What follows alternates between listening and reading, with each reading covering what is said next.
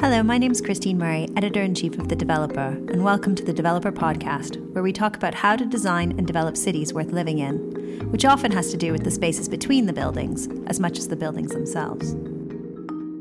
Today we're talking about Liverpool Waters, a massive 60 hectare site in downtown Liverpool that's going to be transformed over the next 25 years.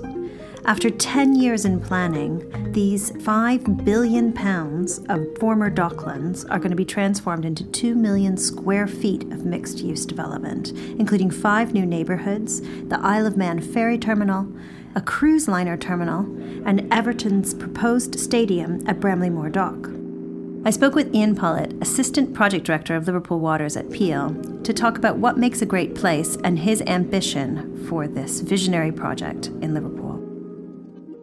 My name is Ian Pollitt. I'm the Assistant Project Director for Liverpool Waters. I've been involved with the project for over 12 years. I was initially um, involved with the Prince's Dock development with Mersey Docks and Harbour Company. 12 years ago, Peel acquired um, Mersey Docks and Harbour Company and I moved over to Peel. And we had an initial vision to develop out Prince's Dock, which is about a 30 acre site on the edge of the city centre. Um, when Peel got involved, our chairman's vision was to create a, a waterfront to the world, and the intention was then to extend that project from 30 to 150 acres. So the site at the moment starts from the pier head and runs north for about a mile and a quarter. Um, the consent we secured in 2013 was just short of 20 million square feet of mixed-use development. Um, the site consists of five neighbourhoods, Prince's Dock being the first. And over the next 20 to 5 to 30 years, which is the consent, the period we have the consent for, the development will, will, will take place. Obviously, the natural progression of the project would be to start at the south end on the pier head and move north. That 30 year plan today, with all the activity you have on site, is probably looking more like a 20 year plan because um, we've now got that momentum. There's a lot of interest. Um, just seeing cranes on site and some of the big projects like the cruise liner and the proposed Isle of Man ferry terminal and the interest from Everton Football Club. These are really big projects that raise the profile of the development and get people talking about it. So over the last um, sort of 12 to 18 months, the interest in the development, predominantly from residential developers, has just gone crazy. So tell me a little bit about what it's going to be like. Let's let's fast forward to that vision in 20 years. What kind of a place will Liverpool Waters be? Well, the, the vision was oh, oh, a, a built out Liverpool Waters would have different neighbourhoods, would have different fields. The last thing we want is for the whole area to be the same. Um, certain parts of the site have more restrictions than others. Some of them sit in the World Heritage Site, which we have to be respectful of. Others sit in the buffer zone and others sit outside. So obviously, it, different areas will have um, different feels. Some will be high rise, some will be low rise, and some will be mid rise. Um, obviously, with the developments like the cruise liner terminal, um, that will bring people into the site. We also, within the scheme, have um, identified a site for a cultural building. We don't have any specific plans for that site, um, but you only have to look at Media City, where we have the Imperial War Museum, the Lowry, these uh, uh, uh, are, are similar sort of projects where as the development comes further out of town, we need some sort of key, so the driver to bring people into the centre of the site. People's perception of Liverpool Waters is it's rammed full of skyscrapers. That's clearly not the case, and the images that you know we'll share with you today, you know, you'll, you'll see that for yourself. Um, obviously, within the scheme as well, there's a, a, a 10 acre park um, which would be a private park owned, managed and controlled by Peel Land and Property. Um, Peel Land and Property are the controllers of the whole area. We'll manage all the public realm with one exception, which is the new road that is currently being constructed, which will bring people into the site up to the boundary of the proposed uh, Isle of Man ferry terminal. And that, that's being funded jointly um, by the combined authority um, and we've worked very closely with Liverpool City Council and that project is a 12-month contract, uh, which also brings infrastructure into the site as well. So this is a project we've been working on for over three years, and as you join us today, you know, literally that project started two weeks ago. Um, the Isle ferry terminal, which is another exciting project, is due to go in for planning next week. We're also working on a, a project to put a district heating system within Liverpool Waters. Obviously, there's two phases. There's the, the full scheme and phase one. Phase one would serve, um, would sit within the proposed new park and would serve all the developments um, south of that, which takes you in all the existing buildings in Prince's Dock. The building that we're in today, number 12, Prince's Parade, they're all of an age where the um, the plant machinery need replacing. So Peel Energy, who's a, a Peel company, would um, provide that um, service. So obviously we've got commitments from the Peel buildings that we own and manage, but we're also talking to the Isle of Man, the City Council's um, proposed cruise liner terminal, um, and obviously there will be a hotel linked to the cruise liner terminal. Um, and at the moment on site we've, be- we've got the best part of over 1,200 residential units being constructed uh, at the moment in five different developments. Roughly about 700 of those apartments are PRS to rent and the others are traditional to buy. So, can you tell me a little bit about how it connects into the city in terms of how people will be coming in and leaving the site at various points along?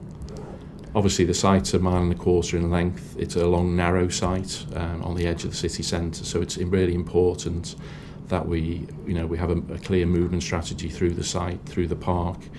Um, obviously, with the discussions with Everton Football Club, um, which we, you know, we've exchanged contracts with Everton, and the, the process is now involves planning and securing funding, which is something obviously we're not we're not involved on the funding side of it. But on the planning side, obviously we've taken a number of projects through Liverpool Water, so we work very closely with Everton to hopefully achieve that consent. But obviously the nature of that development would see large numbers of people moving through the site. So it's really important that that movement strategy works. It's also important, um, as well as footpaths, the cycle paths and obviously road infrastructure. And also we're working with Merseytravel to make sure all the roads that we're designing work and the sweeps work for, for buses and whatever. So it's really important to get that right um, through the site. What, what for you makes a great piece of city? I always look at some of the developments Peel have done in other cities. Um, Media City is a good example where we've created, we're partway through creating a town in itself. Um, it's really important to have quality and that it's well maintained. And that's really important to us. All the buildings that you see down here today that within Peel's control are all managed by Peel. The multi-storey car parks run and managed by Peel. Um, the infrastructure for, for the site, even we touched on the district heating system, is a Peel company that would manage that process.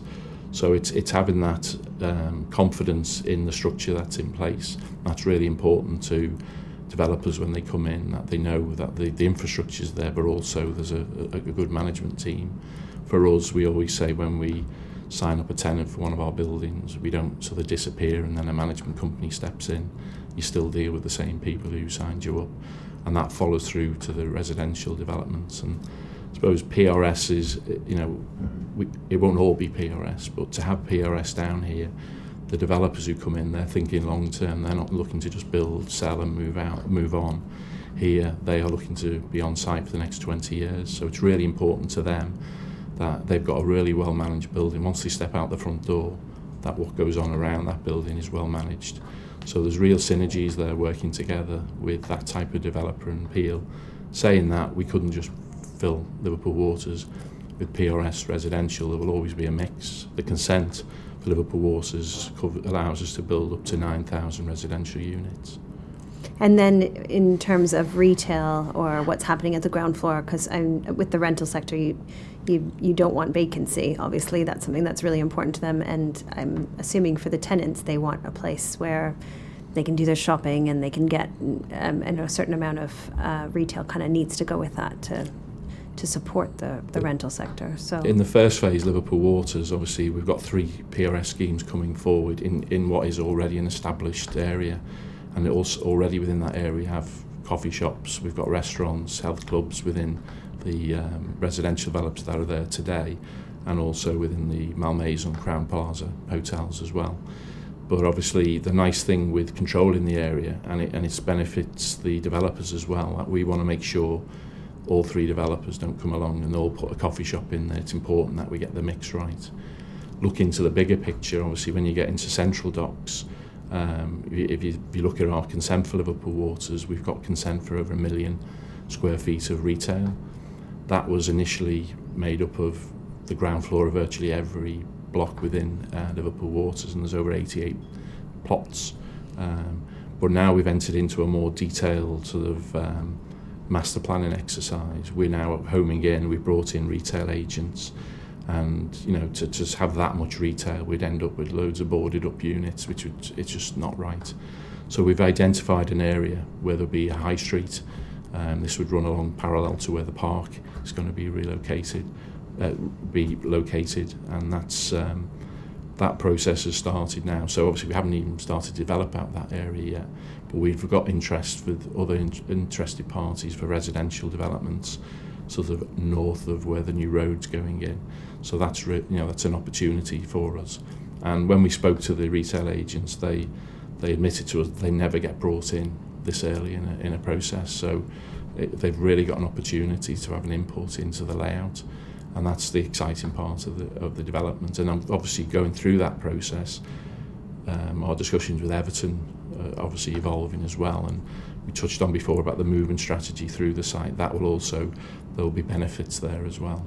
It's also important to to activate the water space within Liverpool Waters. So we're looking at a number of projects, whether it be walkways across docks, to actually um, developments within the water, not large developments. And they may just, you know, one of the projects we're looking at at the moment is to create a, a floating sort of retail area similar to like a box park type effect and that's something we're talking to a couple of developers with at the moment which is is a small project in the bigger picture but it's it's something that's really important to us the other important thing is for the development to be part of the the, the North Liverpool it's one of the most probably is one of the most deprived areas in, in Liverpool not the country It's an area that's also been promised lots over the years. Project Jennifer, there's a number of other projects that have been talked about for many years.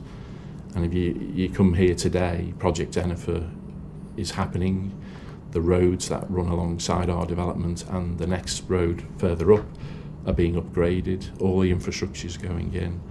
We have the new um, Titanic Hotel within you know, the Harcourt development, Stanley Dock.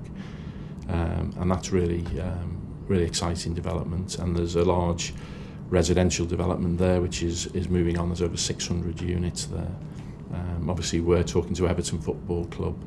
The Liverpool water scheme which sits in North Liverpool is, is happening. New road infrastructure is going in there as well.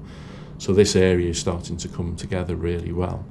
And the other exciting thing is what runs parallel to Liverpool Waters is is a number of ownerships which the city have called 10 Streets which is a, a project to look at that whole area and see how it can be sort of developed brought forward learning from mistakes in other parts of the city. Um, we see this as um, complementary to Liverpool Waters and we fully support it. Our master planning team sat down with the city's master planning team and normally have projects of this scale alongside each other. There's an element of competition and because there isn't in this case we work together so well and both projects just dove, dovetail together. And obviously the glue in that is the city council and the local councillors. We work with the local council Joe Hanson um, and we meet up with them regularly. Um, what we do as well is really important is to bring all the developers together because what we've found is people get excited about other activity. So we set up uh, about two years ago a process called collective meetings. And in those meetings we bring along the city council. So you'll have the head of highways head of planning head of regen um, as well as all the developers obviously Peel come Peel Energy and we invite everyone to the table and we give an overview of what's happened since the last meeting. Each developer has to stand up and give an update to all the other teams. We encourage those developers where possible to share some of the mistakes they've made to make sure no one else makes that. We obviously oversee all of the schemes um, and it's really important that we work to help them. So we have a, a core team of consultants who deal with planning, heritage, um, landscape design and they are the sort of guardians of the project so they work with all the developers and they become the glue to make sure two buildings alongside each other marry up because it's not just the buildings it's the space between the buildings um, both for wind assessments, but just to create a community, we've got to get it right. Because um, once th these projects are finished, those areas will come back to Peel. And they'll be for us to manage and maintain. So it's important that we get it right. But what it also does is it, it, it sort of um, excites the developers who are already signed up by seeing other developers coming along and they start the process. And it just gives them a feeling that, you know, this is a place to be. All the developers that we've got on site who are building at the moment have expressed interest to do further developments with us. I'd like to think it's partly because it, it is a project that's moving forward, but also they feel comfortable with the, the, the team that we have and, and the whole process. So by the time a project goes in for planning, it will have gone through a conservation management board which Historic England sit on so we deal with any heritage issues.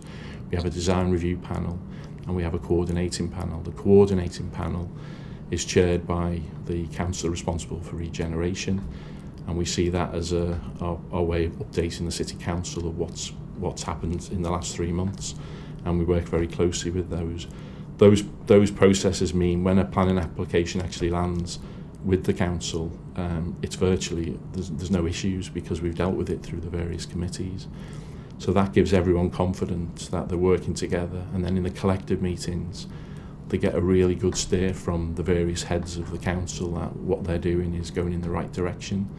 Sometimes you hear people can uh, develop architects normally sort of they they listen to what the, the, the planning department, they, they come up with a scheme that they think is what will satisfy, but to have these sort of, where you can bounce ideas off each other in an informal um, basis, it's been really successful.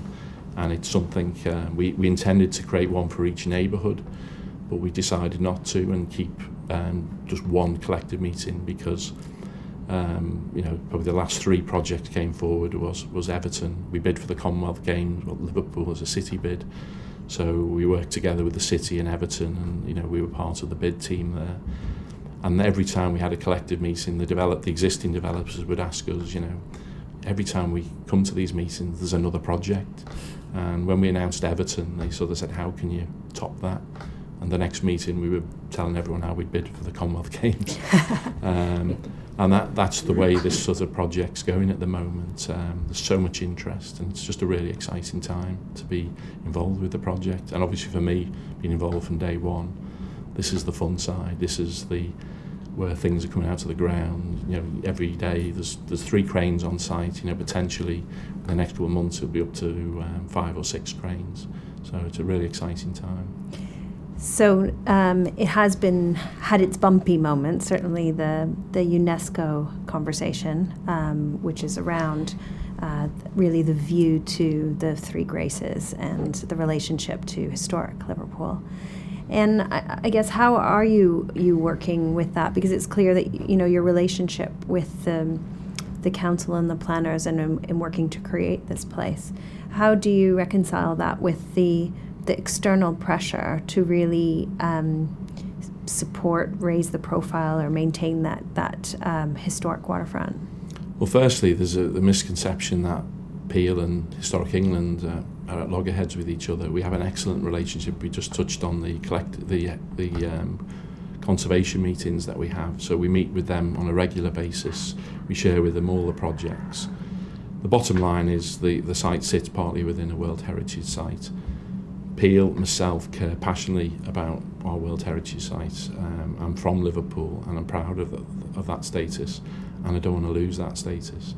And we've worked very closely with Liverpool City Council, the conservation um, societies in the area, um, and we regularly work with local small um, companies in the area to help with developments in that sort of area. And we have excellent relationships um, with all of those bodies. And obviously the process that we're going through. We've had three visits from UNESCO ICOMOS. Um, the last meeting went really well. We, we, we presented the scheme. The scheme has been varied, um, partly to address some of those concerns, but also it was so high level and done so long ago, the master plan, it naturally evolves over time. And the works that we've done to, to um, amend that scheme is, has gone has been well received by Historic England. Um, but this is a long-term process. You know, we've we're on the at-risk register um, for for both Liverpool Waters and other projects in the city. So it's not just a Liverpool Waters thing.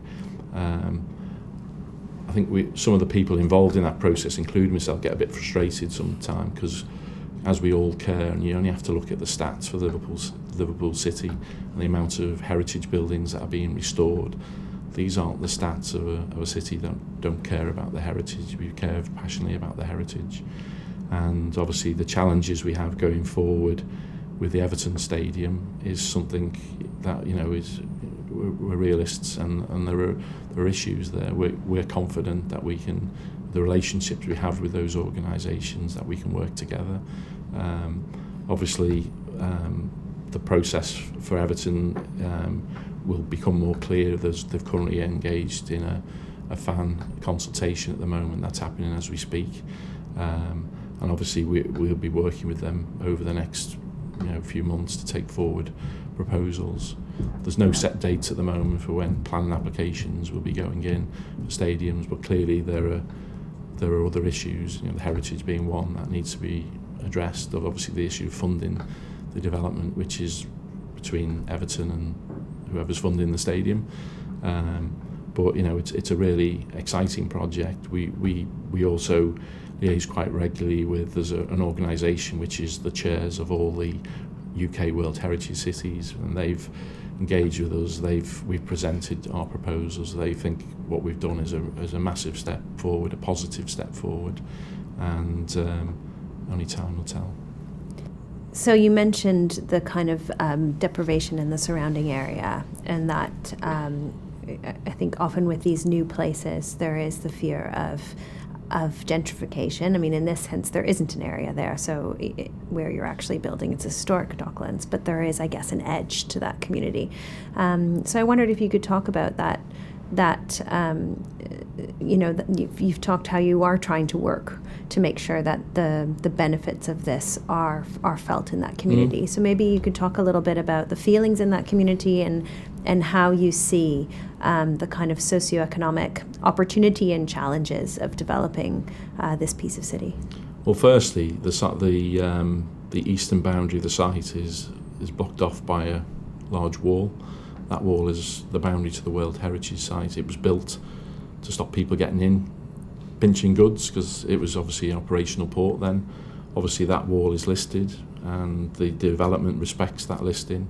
The the proposals coming forward, we do show two smaller um, holes being created in the wall to, to make the site work for, for traffic purposes. But if that wall wasn't there and we were looking to build that wall, everyone would clearly be up in arms that we were trying to create a, a gated community. So where possible, we are looking to physically break down the wall, but also I think we're already breaking down the wall in just relationships with the people. So we touched before on 10 streets. 10 streets is really the buffer to existing residential rather than ourselves. And that's why it's important that the two projects work together. Again, working with the local councillors, it's really important to get them involved. I was very proud when Liverpool Waters went, uh, obtained planning permission because we engage with the local communities a lot. We do a lot of activities down there. And when we actually went for planning permission, a number of those people came forward and spoke in favour of the project.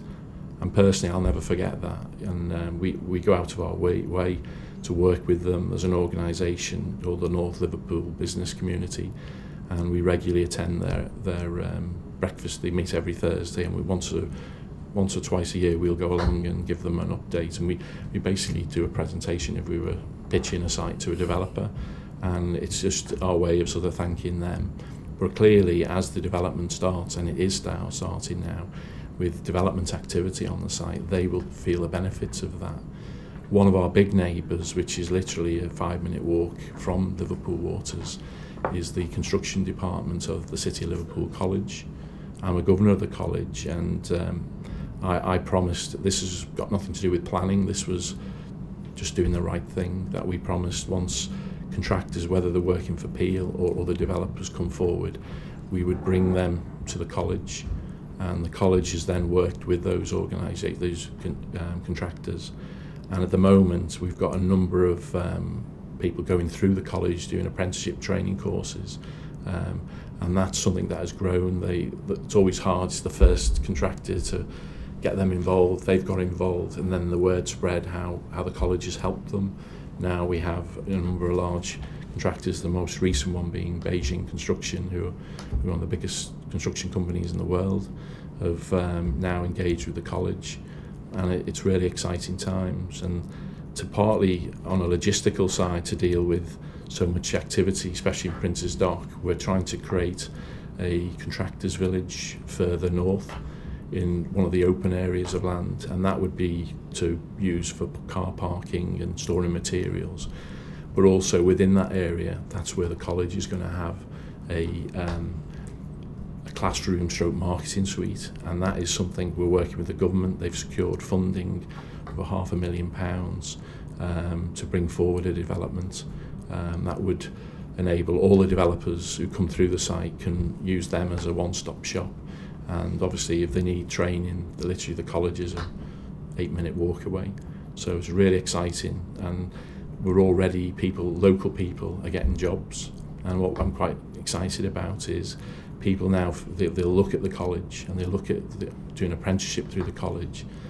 And because of the links with Liverpool Waters which is you know such a massive project it's there's an opportunity. They see the, the, there's jobs at the end of this. It's not just um, box ticking exercise. You know, we've we've got people who've got jobs from the college, which today is we're only talking two or three, but the process has started because we've only really started developing. You know, in a year's time we could have 600, 700 contractors on site, and that's just with the developments we know today.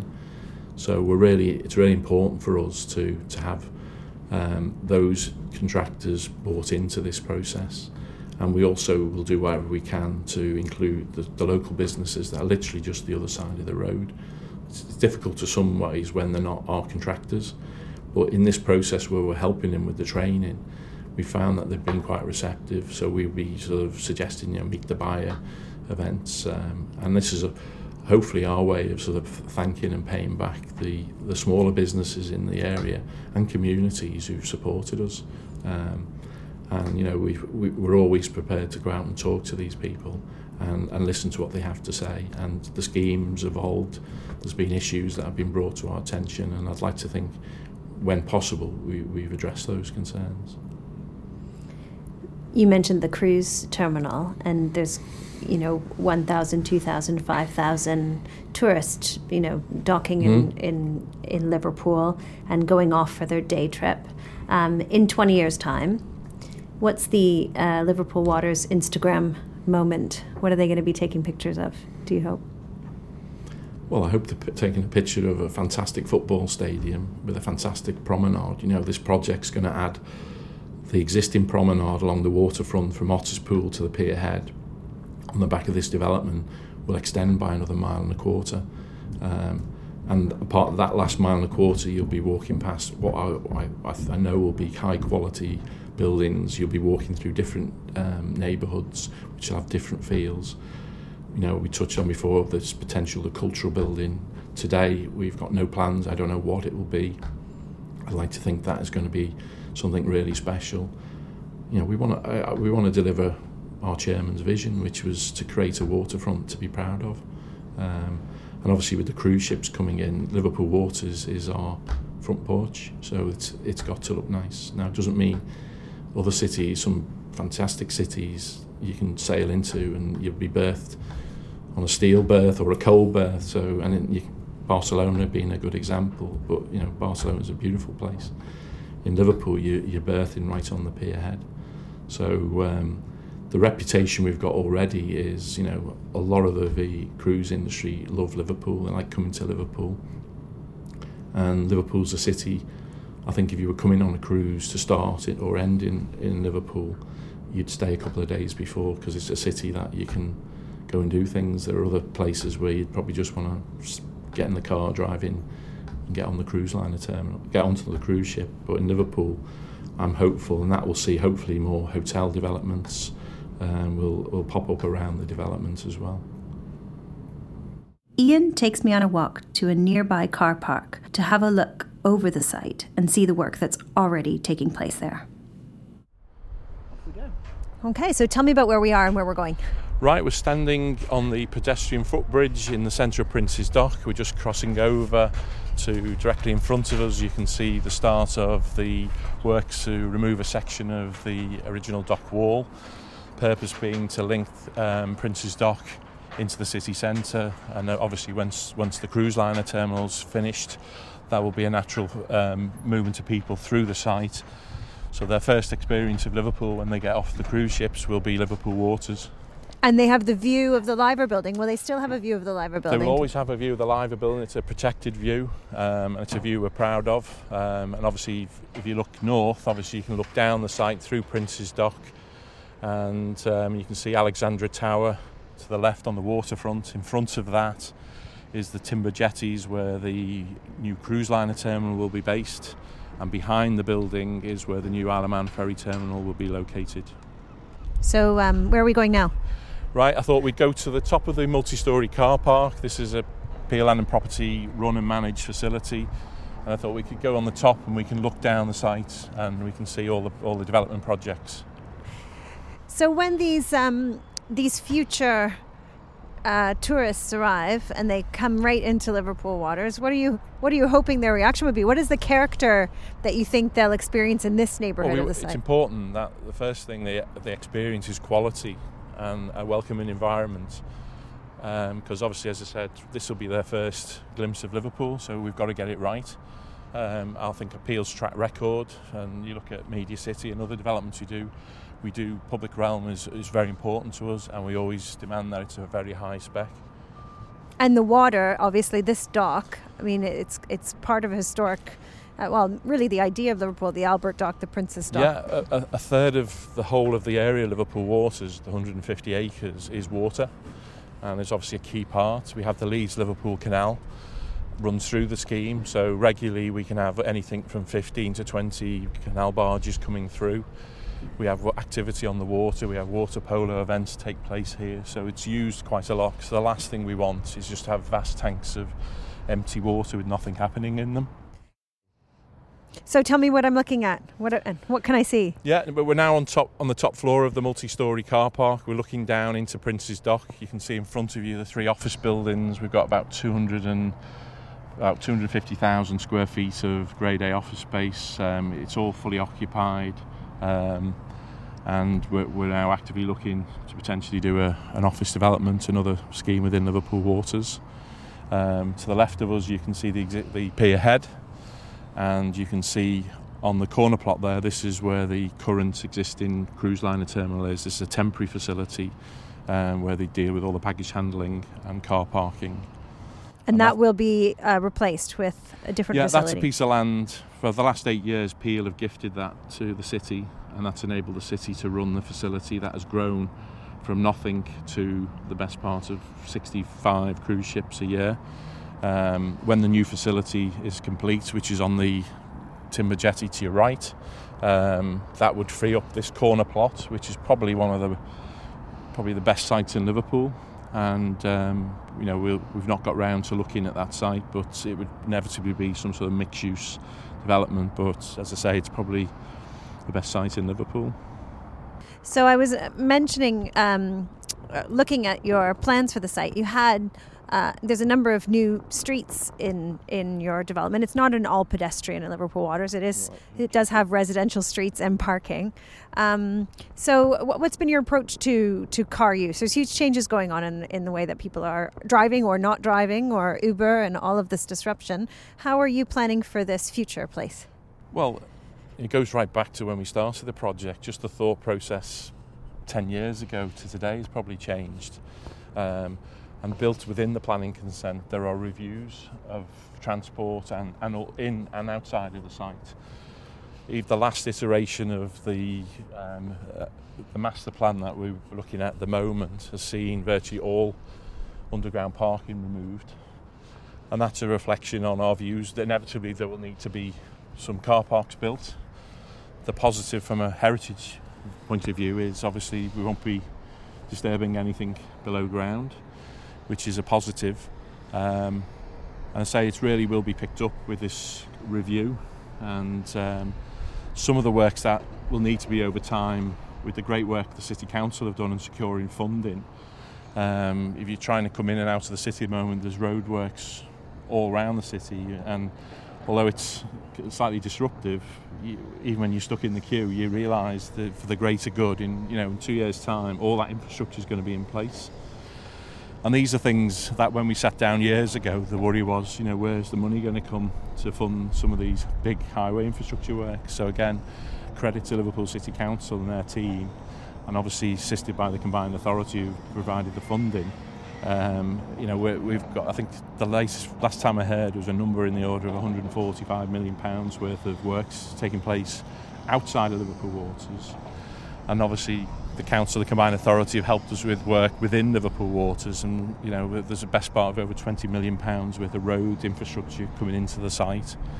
One is the road I mentioned before to the, the new Isle of Man ferry terminal and to the right, just outside the boundary, this area is called the King Edward Industrial Estate. This wasn't owned by Mersey Docks and Harbour Company when Peel acquired the company. We bought this in about a year later, so this is now within our control. And, and there's some historic uh, warehouse buildings further yes, along. Yes, they're outside of our ownership and, and, and done effective. But these warehouse, these low-rise industrial units, yes, so, as part of the cruise liner terminal, one of the roads that will be built will be a new link road coming from um, the junction just outside of Liverpool Waters through into Liverpool Waters. So, it would come through the industrial estate and link back into the cruise liner terminal, which sits on the waterfront. And you see this industrial estate as being redeveloped at some point? At some point, obviously, the what initially there'll be the units that are affected by the road. Um, but as you can see, we, we've got You've got plenty to get on with, yeah. yeah. And um, that doesn't mean we, we won't, but the focus more is on sort of coming out of Prince's Dock and going north into Central Docks up to the northern docks, Bramley-Moore, where we hope Everton will be um, at their new stadium. It's quite a busy road that you have bordering the site up on yeah. this end. Is that a challenge to, to feel like you can bridge into the city? It is. And again, this is another thing which the city are working on. They have aspirations to reduce the width of the strand from four lanes in each direction to two, which is something you know would take would make a massive difference to the reducing of the, the crossing and the and the travel time into the city centre would be improved substantially as well. So again, that's something where I believe funding's in place to do the works. It's just a case of there's so many other building road works happening that certain works can't happen till other roads have reopened. So I, I don't envy the um, highways department. Seems to be a, a jigsaw trying to put all these projects together. but um, it's fantastic that you know you know all this infrastructure is going in. So you know when it'll all be forgotten about in three or four years' time when it's all in. Um, and you know everything's there then for both the Peel scheme and 10 streets um, to, to, to go forward. And we can see your historic listed wall, yes. um, which you're going to be uh, hopefully um, actually making some necessary um, insertions in to, to connect into the city.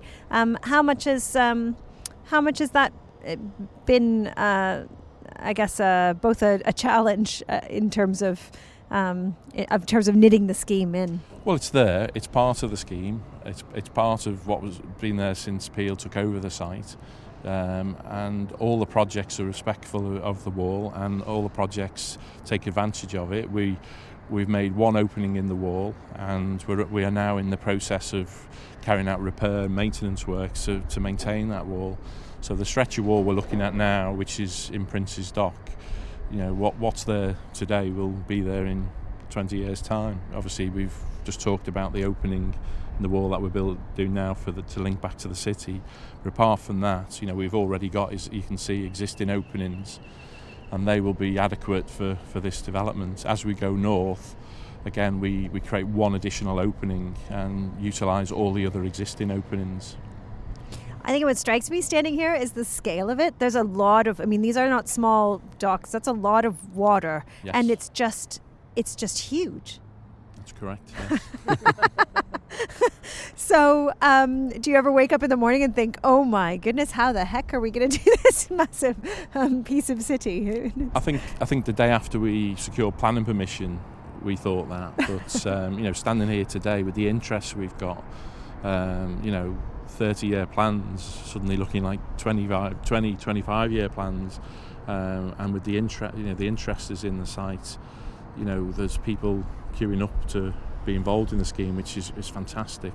So um, no, uh, my frustration is like there's not enough hours in the day, to be honest, to to do all the developments we'd love to do. But um, we've got to do it right, and also you've got to manage um, the construction sites. And don't forget, while all this construction work is taking place, we've got all these office buildings, we've got a cruise liner terminal, we've got four residential developments um, that we have to look after and keep them ticking while all these other things happening within the development. So it's it's a challenge and we've increased our sort of on-site management, the Peel on-site management team, because it's a really it's really important to get get it right. Because if it's not well managed, the place could grind to a halt. So we've got to be very careful that um, we coordinate. We're quite strict with the developers. We set rules, and everyone needs to abide by them. Whether it's having an area where deliveries come only at certain times to keep to ensure the roads that take you to to the hotels and the car park are always clear.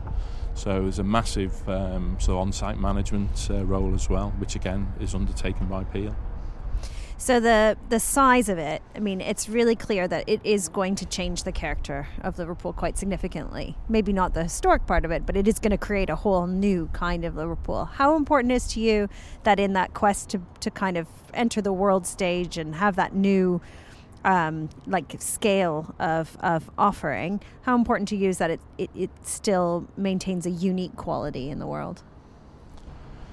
Well, we're standing, look to our left, we're looking at one of the most famous waterfronts in the world, the Three Graces, with the Liver building there, and you know it's it's a big responsibility for us to carry on. Um, th- those type of buildings can't be built now. You know they they're not going to be built now. That doesn't mean to say we can't put quality here. I think the developments, the three developments that are coming forward here, um, demonstrated that quality. The qualities there. I'm confident those developments in the PRS residential schemes they will be the top end of the market. These these will be the residential developments people want to live in, and also they will be comforted by what's going on around them, both how well the site's managed, and also be excited about other activities happening. And you just can't beat being on the waterfront. But as I said earlier on, this is about linking.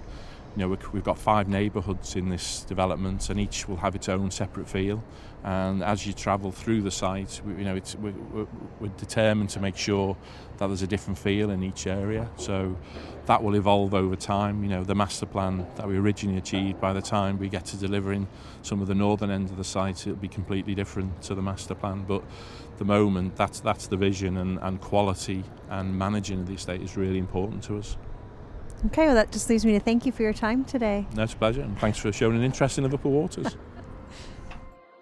It hasn't been an easy road. UNESCO has threatened to strip Liverpool of its World Heritage Site inscription because of the project's overshadowing of the Three Graces on the historic waterfront.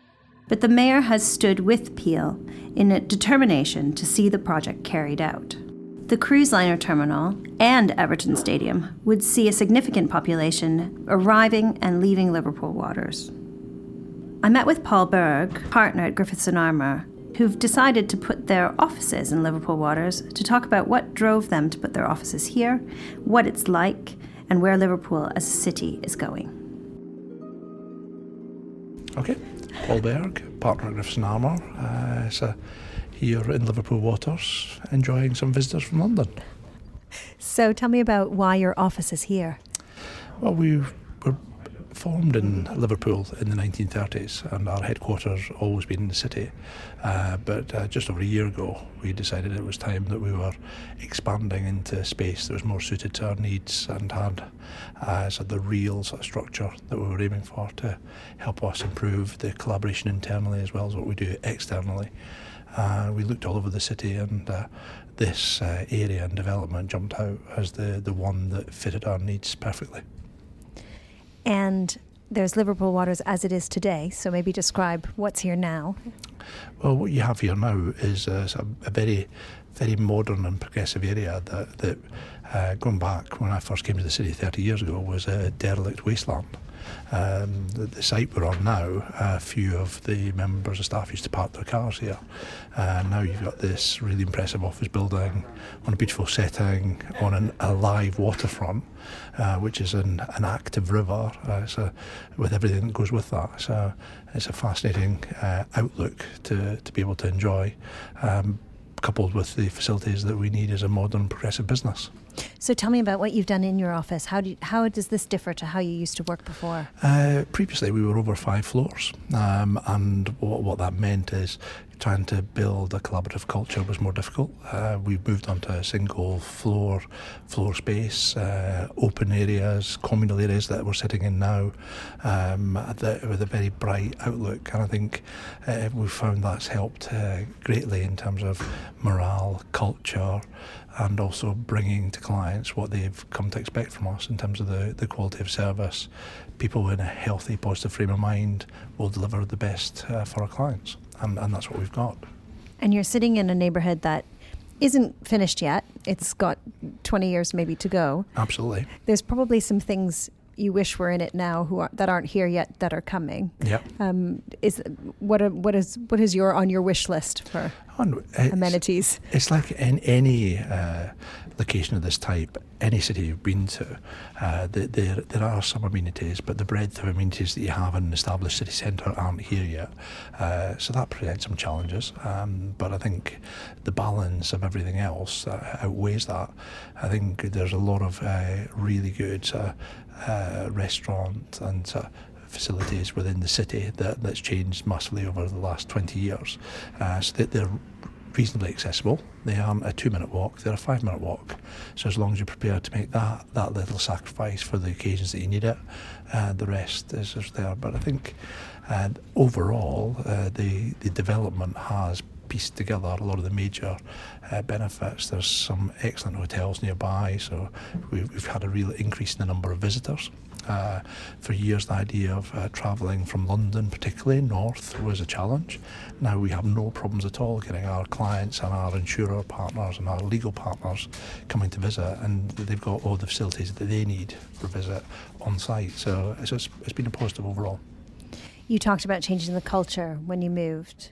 So, uh, what's what, what kind of culture do you think came with with I don't this think office? We changed the culture. We evolved the culture. I think in terms of what we always provided was that attempt to create a true deep relationship with our clients. Um, and what we found is that the, the, whole collaborative working piece has to start internally to deliver well externally. And I think we were looking to, to improve what we had. And I think just that proximity, uh, the, the, fact that people can see uh, colleagues and uh, partners day to day, I think that's really increased that accessibility and engagement. And I think that has been a major uh, positive for us you work um, with development partners, you work alongside development, you work as part of yeah. the development process, and now you're kind of living Absolutely. in a development and you've got that longer view. I mean, I think one of the questions um, probably I have about Liverpool Waters, and uh, and as you're placed here, you you might as well t- try to answer it. yeah. Is um, what an incredible scale of project, what an what an incredible size of project how do you assess that in terms of risk, which is kind of the business that you're in? Yeah, I think it, it's it's a fascinating uh, model when you look at it in terms of risk because there's a, a, diversity of approaches that apply. Um, we look after two and a half thousand professional clients, and the number of those firms that engage at different parts of the site at different points, by the time it's complete, will be fascinating. So we, we will have a vested interest in it. We hope we don't have to manage too many negative risk situations uh, as it goes through, but knowing what we know you can't rule that out as a possibility. But I think in terms of an, an, overall strategic plan, I think the levels of engagement that have taken place uh, seem to have started very positively. And uh, when you look at what's here already, uh, there's been a lot of challenges, been a lot of uh, risks uh, that have been successfully managed, not least some of the conversations before about the World Heritage Site and how this impacts on it. And I think uh, once, once you have a better view and vision that the people from, from Peel and Liverpool Waters have, have clearly explained, I think it, there is a harmony that's building around that. So it's real improvement in this part of the city when you look at where it was and where it intends to be. What do you um, think are the important things to consider if you want to have resilient development? I think, think from, from our perspective, in a, a development of this length of time uh, will go through peaks and troughs in the economic cycle, and and we, we're very familiar of the, what that creates in terms of tensions within relationships.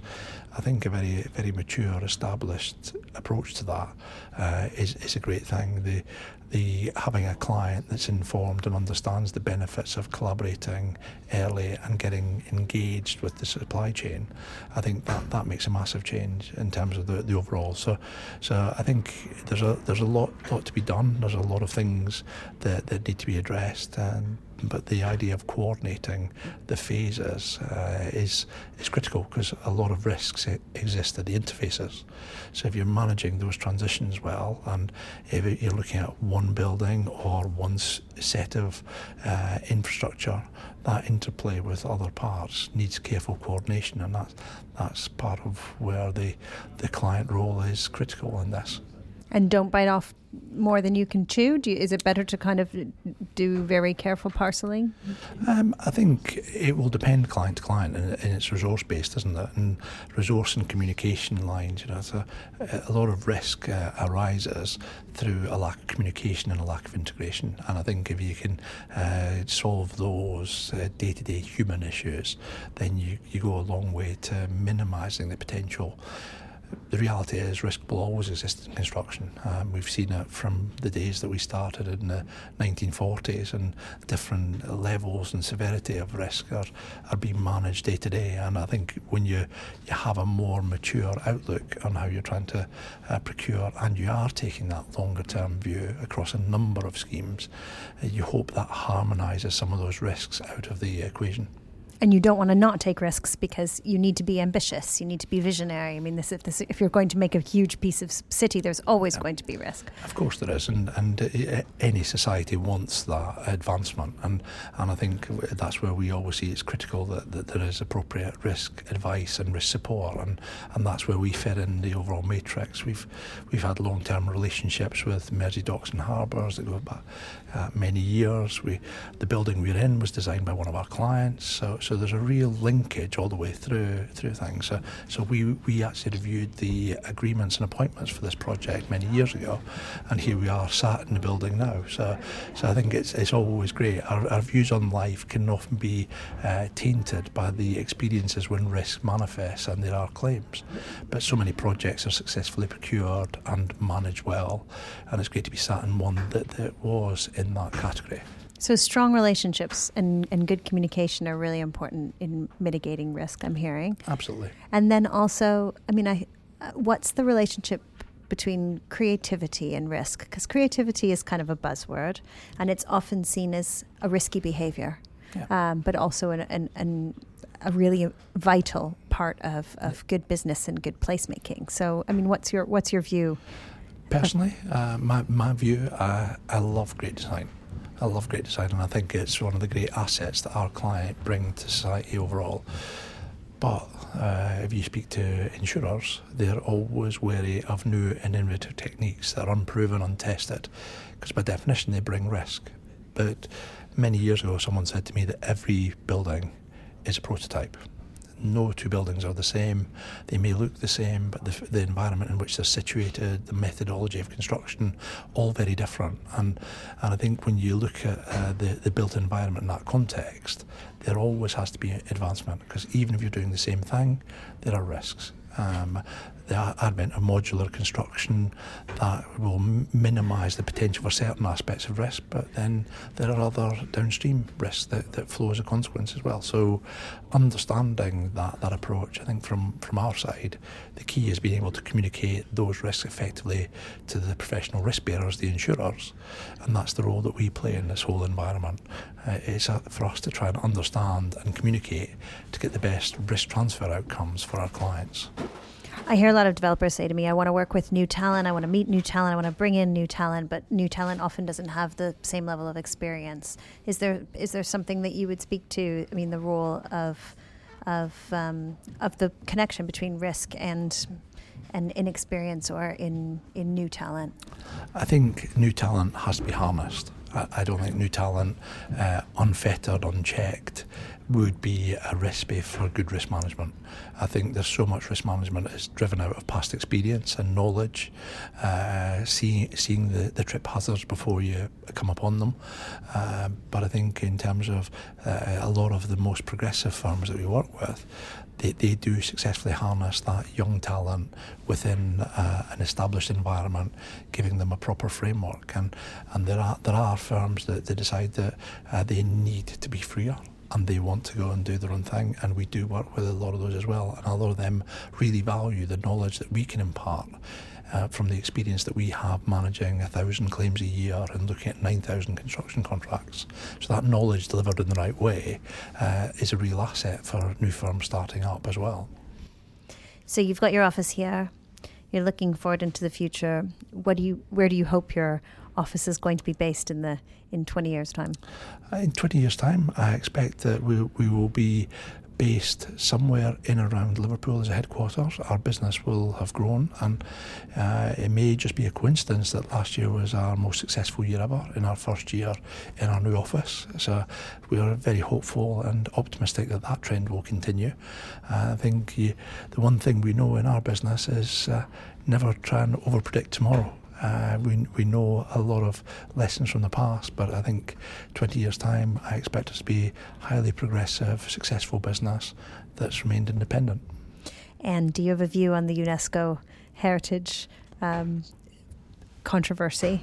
Do you think the liver birds are, are smiling or frowning as they look over Liverpool waters? I hope they're smiling.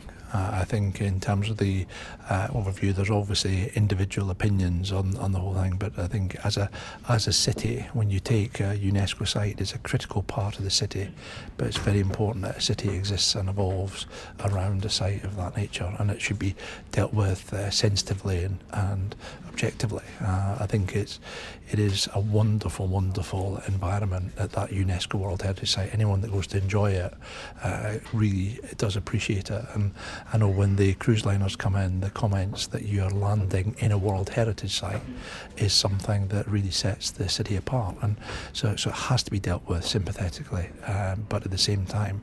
Uh, positive, managed, insightful development has to coexist with that, surely, if we're going to move forward at a society level. Thank you very much for your time today. Thank you. This podcast has been brought to you by The Developer, produced by Simon Mercer, with music by Fortet. I'm Christine Murray, and you can reach me on Twitter at, at TCMurray. For more podcasts, visit us at thedeveloper.live.